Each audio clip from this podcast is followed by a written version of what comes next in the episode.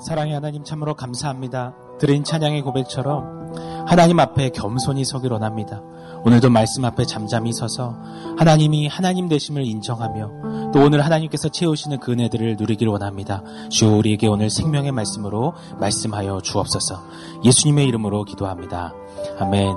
좋은 아침입니다. 오늘 우리에게 주신 하나님 말씀 함께 보도록 하겠습니다. 디모데전서 6장 3절로 10절 말씀입니다. 우리 한 절씩 교독하여 읽도록 하겠습니다. 제가 먼저 읽겠습니다. 누구든지 다른 교훈을 하며 바른 말, 곧 우리 주 예수 그리스도의 말씀과 경건에 관한 교훈을 따르지 아니하면 그는 교만하여 아무것도 알지 못하고 변론과 언쟁을 좋아하는 자니 이로써 투기와 분쟁과 비방과 악한 생각이 나며 마음이 부패하여지고 진리를 잃어버려 경건을 이익의 방도로 생각하는 자들의 다툼이 일어나느니라. 그러나 자족하는 마음이 있으면 경건은 큰 이익이 되느니라. 우리가 세상에 아무것도 가지고 온 것이 없음에 또한 아무것도 가지고 가지 못하리니 우리가 먹을 것과 입을 것이 있은즉 족한 줄로 알 것이니라. 부하려 하는 자들은 시험과 올무와 여러 가지 어리석고 해로운 욕심에 떨어지나니 곧 사람으로 파멸과 멸망에 빠지게 하는 것이라. 돈을 사랑함이 일만하게 뿌리가 되나니 이것을 탐내는 자들은 미혹을 받아 믿음에서 떠나 많은 근심으로써 자기를 찔렀도다. 아멘. 어, 디모세에서는 서신서 즉 편지입니다. 바울이 에베소교의 젊은 목회자였던 디모데에게 쓴 편지였습니다.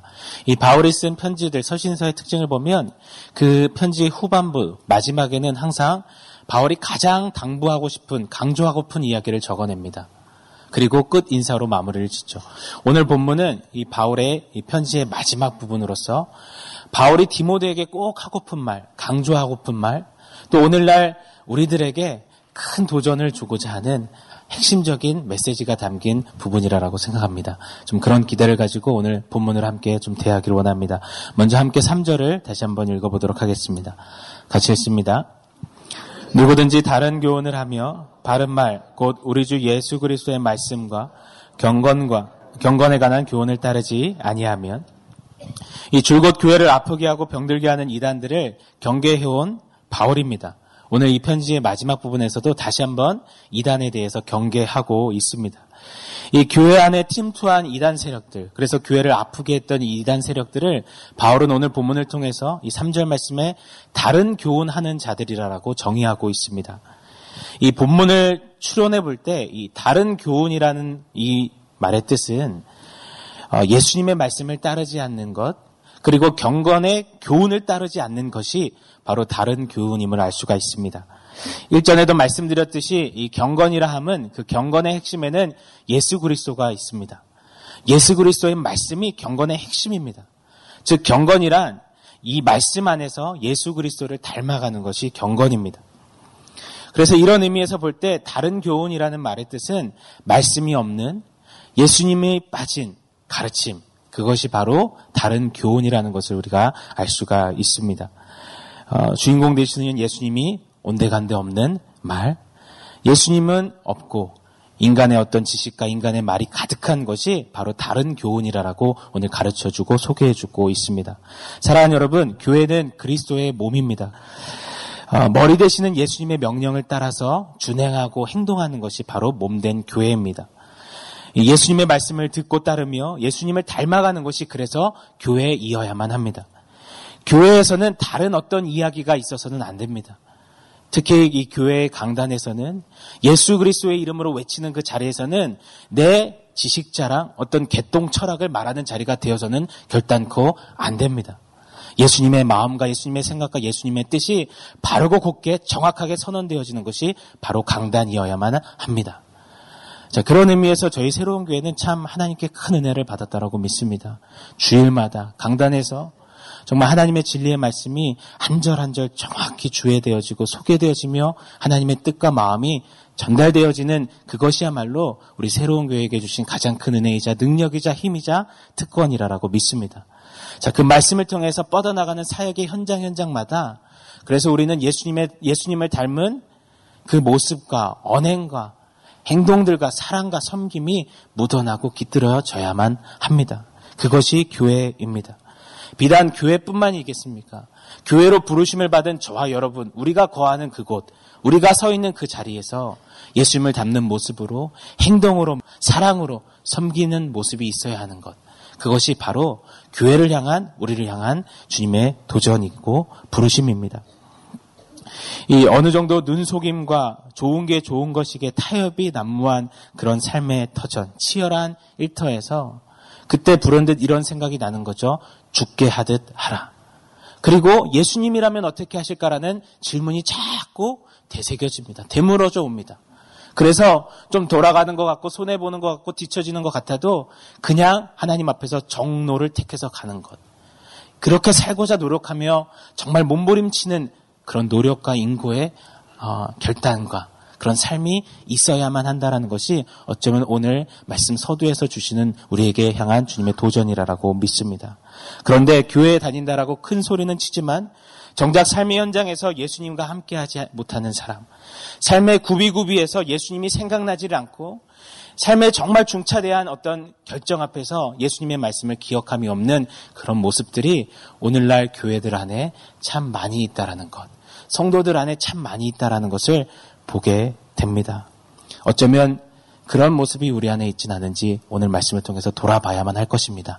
그렇다면 이 다른 교훈이 어느샌가 우리도 모르게 우리 안에 깊이 자리 잡고 있는지 모르겠습니다. 오늘 원하옵고 바라옵기는 성령께서 말씀을 통하여서 우리 내면을 돌아보게 하시고 우리가 알게 모르게 우리 안에 자리 잡고 있는 이 다른 교훈의 영향력들을 보게 하시고 보게 하실 뿐만 아니라 그것들을 주님 앞에 내어놓게 하시고 싸매시고 어루만지사 회복하시는 은혜 주실 줄 믿습니다. 자, 오늘 본문은 그런 다른 교훈에 의해서 병들었을 때 그런 영향에 침투당했을 때 어떤 현상이 일어나게 되는지 바울은 소개해 주고 있는데요. 우리 4절, 5절을 또 한번 읽어보도록 하겠습니다. 같이 읽습니다. 그는 교만하여 아무것도 알지 못하고 변론과 언쟁을 좋아하는 자니 이로써 투기와 분쟁과 비방과 악한 생각이 나며 마음이 부패하여지고 진리를 잃어버려 경건을 이익의 방도로 생각하는 자들의 다툼이 일어나느니라. 아멘. 먼저 이 다른 교훈이 침투하면은요, 교만이 일어난다고 합니다. 이 교만은 패망의 선봉장이라고 말씀하셨습니다. 잠언에 보면 하나님이 싫어하시는 것이 육칠 가지니 하면서 나열하는데 그 첫 번째가 바로 교만한 눈, 교만이었습니다. 이 교만을 보면 뭔가 막 지식 자랑을 하고 뭔가 목소리를 크게 말하지만 오늘 성경은 오늘 본문은 정확히 분석하기를 알지 못해서 무지해서 하는 것이 교만이라고 말씀하셨습니다. 교만한 자들은 또 아울러서 이 변론과 언쟁을 큰 소리 내는 것을 좋아한다라고 말씀합니다. 이 무림의 고수들은 결코 이 무술을 함부로 하지 않습니다. 많은 말 하지 않습니다. 이 무림의 하수들만이 이 얕은 무술로 막 요란하게 행동하고 이런저런 말로 소란소란합니다. 이 무지한 교만으로 인해서 우리 안에 드러나는 현상은 변론과 언쟁을 일삼는다라는 것이죠. 이 정치 세계를 좀 보면 잘은 모르겠습니다. 그러나 제가 하나 이 짧은 지식으로 분석하게 되는 것은 이 정치 안에서는 늘 반대를 위한 반대를 하는 것 같습니다. 어떤 이유 잘 모르겠습니다. 무조건 반대부터 하고 보는 것 같습니다. 오늘날 교회 안에도 교만하여서 그냥 반대를 위한 반대를 하고 변론과 언쟁을 일삼으면서 자기 지식 자랑. 내 목소리가 커야 그것이 내가 인정받는 길이고 내 지식이 어떠함이 드러나는 길이라고 여기는 모습들이 참 꽤나 많은 것 같습니다. 그리고 나서 그러다 보니 그 안에서 투기, 질투와 기재기와 시샘이 일어나죠. 또한 분쟁하면서 편가르기 하고 비방하고 뒷담화하는 것들이 계속 계속 일어납니다.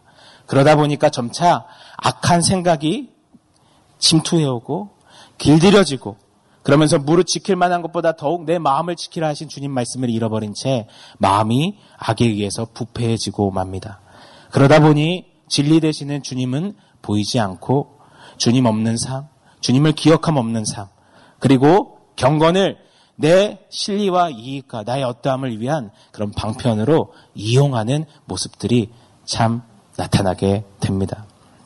이 오늘날 교회들 안에 예수님이 가죽꾼으로 이 때리시면서 판을 엎으셨던 이 장사판의 모습들이 좀 많이 발견되는 것 같습니다.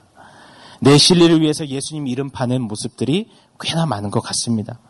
예수 이름은 무성이 많은데 정작 예수 이름, 예수님은 온데간데 없고 예수님과 무관한 변론과 언쟁과 투기와 그런 악독함이 가득한 모습들이 참 비일비재한 것 같습니다. 제가 미국 유학을 갔습니다. 그래서 없는 돈에 끌어모아가지고 중고차를 하나 샀습니다. 이 기아 세피아 오래된 아주 옛날 차였습니다. 그 차를 지인의 소개를 통해서 어느 이민교회 중형교회에 심무하시는 장로님이 하시는 중고차 딜러에 가서 샀습니다. 이 가서 차를 구입하려고 갔는데 한 시간 동안 이 장로님께서 예수님을 어떻게 만나셨고 예수님 앞에서 어떻게 삶을 살았는지 그 간증을 듣는 시간을 가졌습니다. 한 시간 동안 계속 들었습니다. 근데 그 이야기의 골자와 핵심은 이거였습니다. 내가 그렇게 예수님을 믿으니 내가 파는 차는 안전하다라는 거였습니다. 그래서 저도 신뢰하고 샀습니다. 그런데 두 달이 채 못 가서요. 차가 이 아프기 시작하는 거예요. 장고장이 너무 많아요. 그래서 이 차량국에 가서 띄워봤더니 정말 폐차 직전까지 갔던 이 차를 대충 고쳐서 저한테 파신 거죠. 예수 이름 하면서 애치면서 예수님 믿는다고 하면서 그렇게 제게 차를 팔고 손해를 입힌 겁니다. 이런 모습이 참 우리 기독교 안에 우리네 모습 안에 참 많다라는 것을 다시 한번 생각해 볼 수가 있습니다. 사랑하는 여러분, 오늘 이 말씀 짧은 구절이지만 이 말씀을 붙들고 우리의 삶을 우리의 내면을 좀 조명해 보기를 원합니다.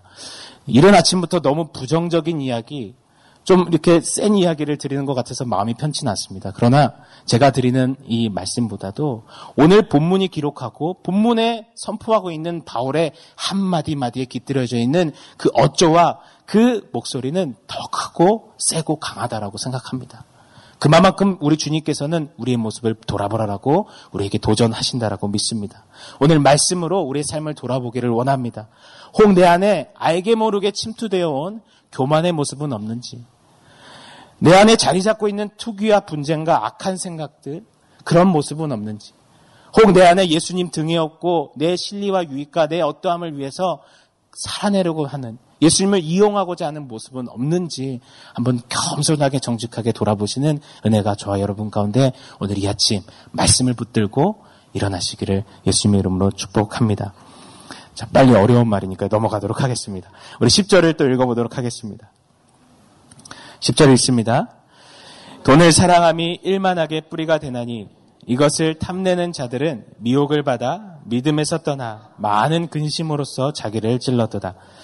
이 예수님의 말씀과 경건을 막는 이 다른 교훈과 그로 인한 이 이당 사상들, 그 영향력을 강한 어조로 소개하고 전한 바울입니다. 그런데 갑자기 갑자기 이 돈과 재물로 이 주제를 전환합니다.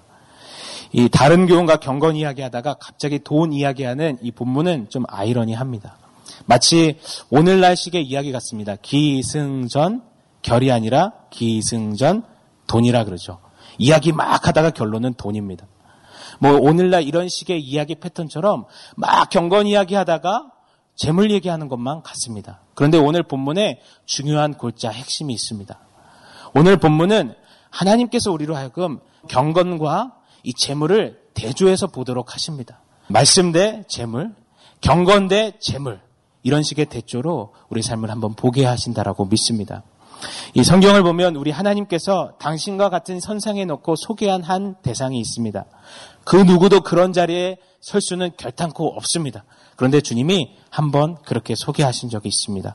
우리 함께 누가복음 16장 13절을 읽어보고 싶습니다. 누가복음 16장 13절 같이 읽겠습니다.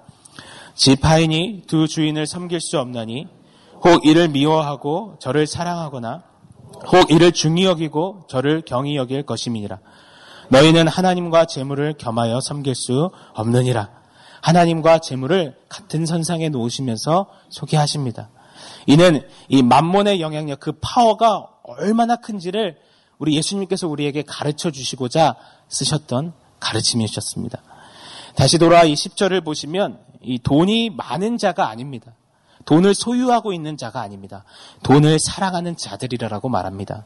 돈에 집중하고 돈에 열망하고 돈의 마음을 빼앗긴 자들이라고 표현하고 있습니다.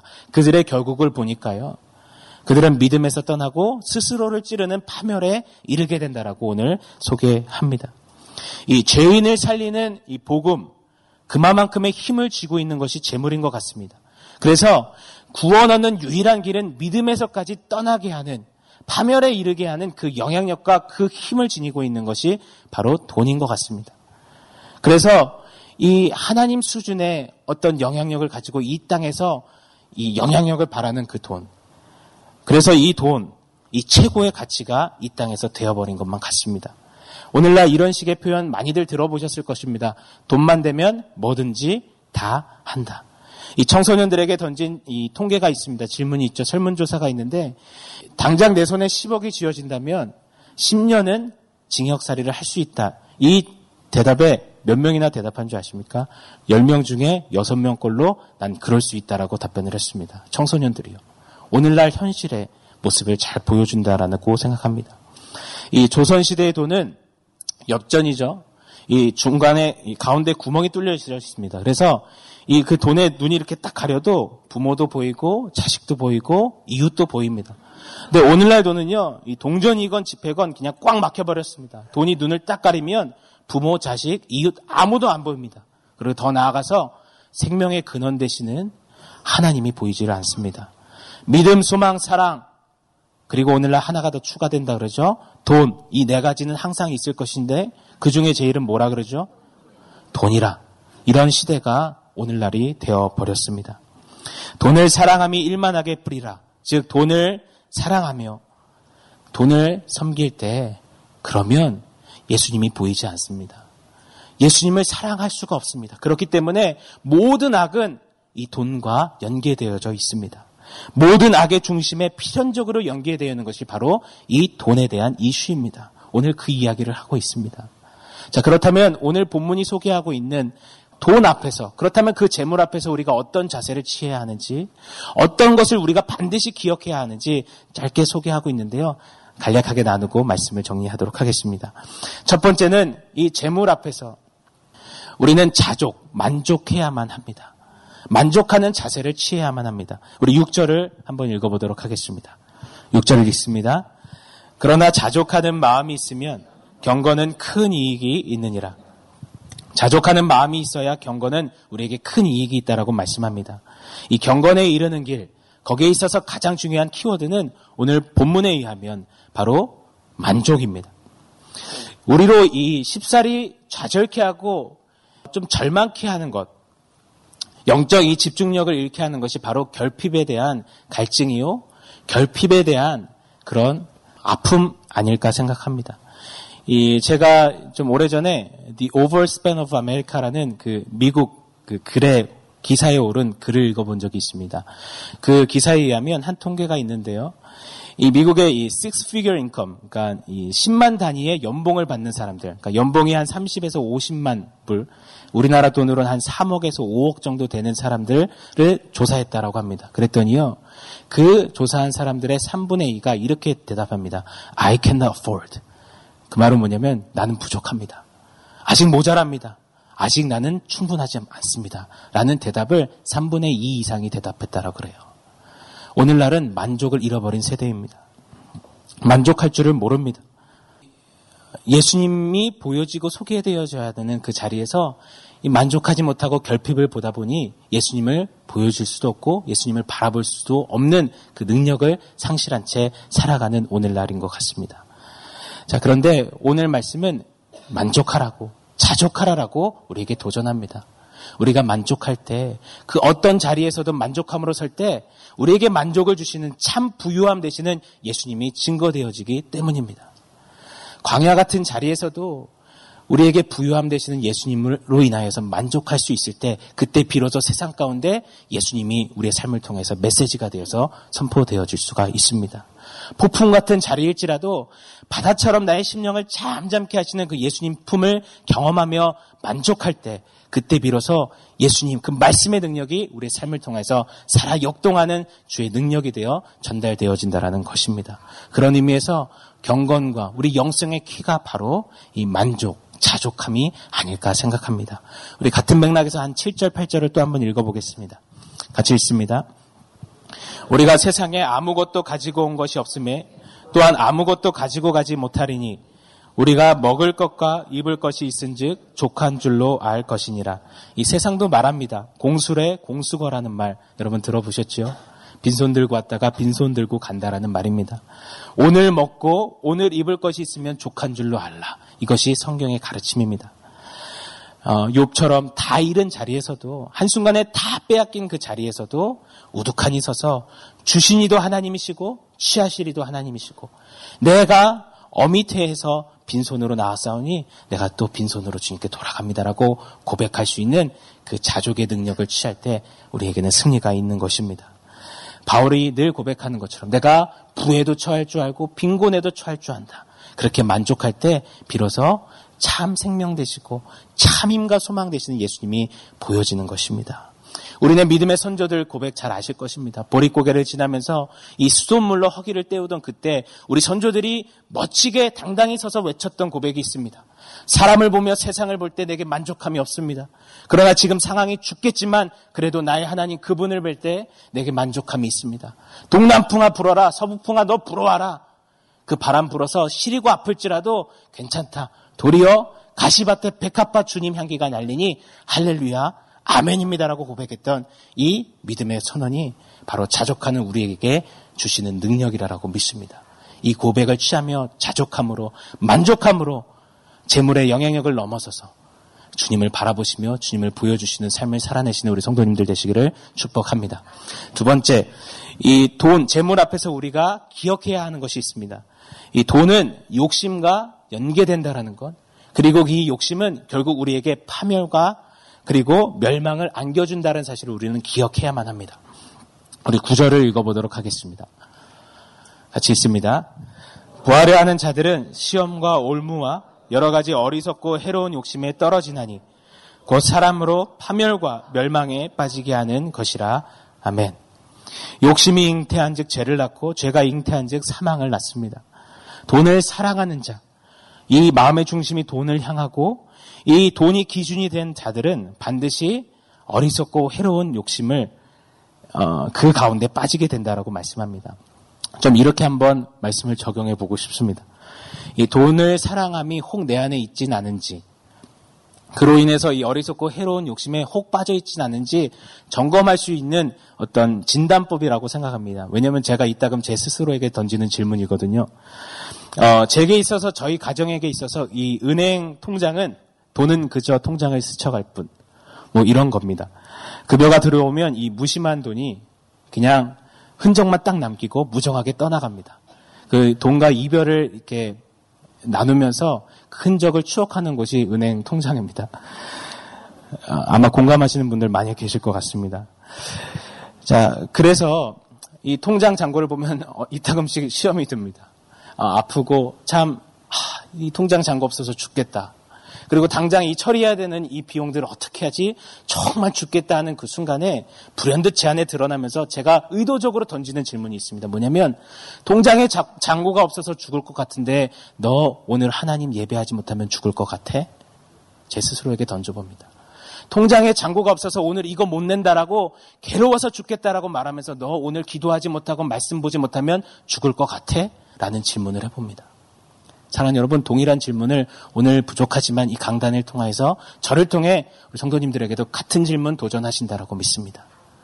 오늘 이것저것 없어서 재물 없어서 돈이 없어서 죽겠다고 말하는데 정말 오늘 내 삶에 은혜가 없어서 죽을 것만 같은지 오늘 주님 주시는 그 은혜 그 은혜에 대한 목마름 때문에 갈급해서 죽을 것만 같은지 아니면 그냥 이 땅에서 살아가는 그것들, 재물 때문에 죽을 것만 같다면 오늘 알게 모르게 우리 안에 이 어리석고 해로운 욕심이 침투되어 있는지 모르겠습니다.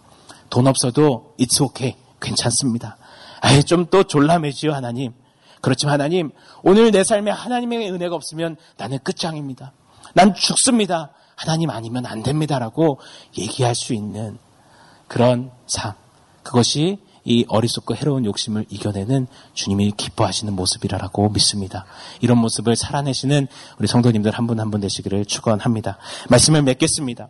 이단 세력의 이 복판에서 우리에게 주신 솔루션은 바로 경건이었습니다. 그런데 이 경건을 가로막는 바로 그 무시무시한 적이 재물이라고 오늘 우리에게 소개해 주셨습니다. 재물, 돈 우리에게 너무도 필요합니다. 반드시 있어야만 하는 중요한 요소입니다. 그런데 이 재물을 사랑하는 것은 하나님이 기뻐하시지 않는 것이라고 우리에게 말씀하셨습니다. 저는 말씀을 정리하면서 이렇게 한번 정리해보고 싶습니다.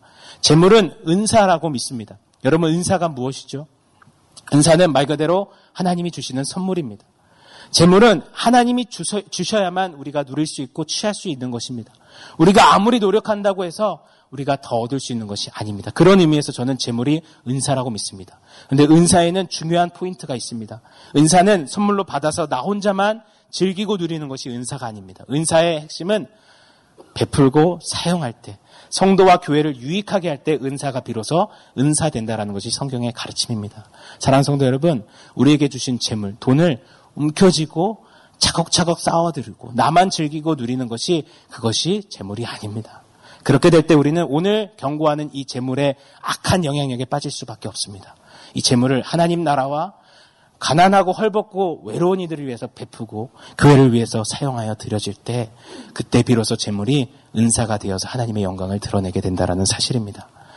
공술의 공수와 같은 이 땅, 이 세상 복판에서 우리가 하늘 어카운트에 쌓는 유일한 길이 있습니다. 바로 재물을 하나님 영광 앞에 드릴 때 우리는 이 땅에서의 재물 저 하늘에게까지 가져갈 수 있다라고 믿습니다. 사랑하는 여러분, 우리에게 주신 재물을 은사로서 사용하시며 이 돈과 이단의 영향력을 넘어서 경건으로 승리하여 서시는 우리 사랑하는 성도님들 한 분 한분 되시기를 예수님의 이름으로 축원합니다. 함께 기도하겠습니다. 하나님 진리의 말씀을 떠난 다른 교훈이 너무도 난무하는 이 마지막 때에 예수 그리스도의 말씀을 기준하여 사는 그런 삶이 되도록 은혜 베풀어 주시옵소서.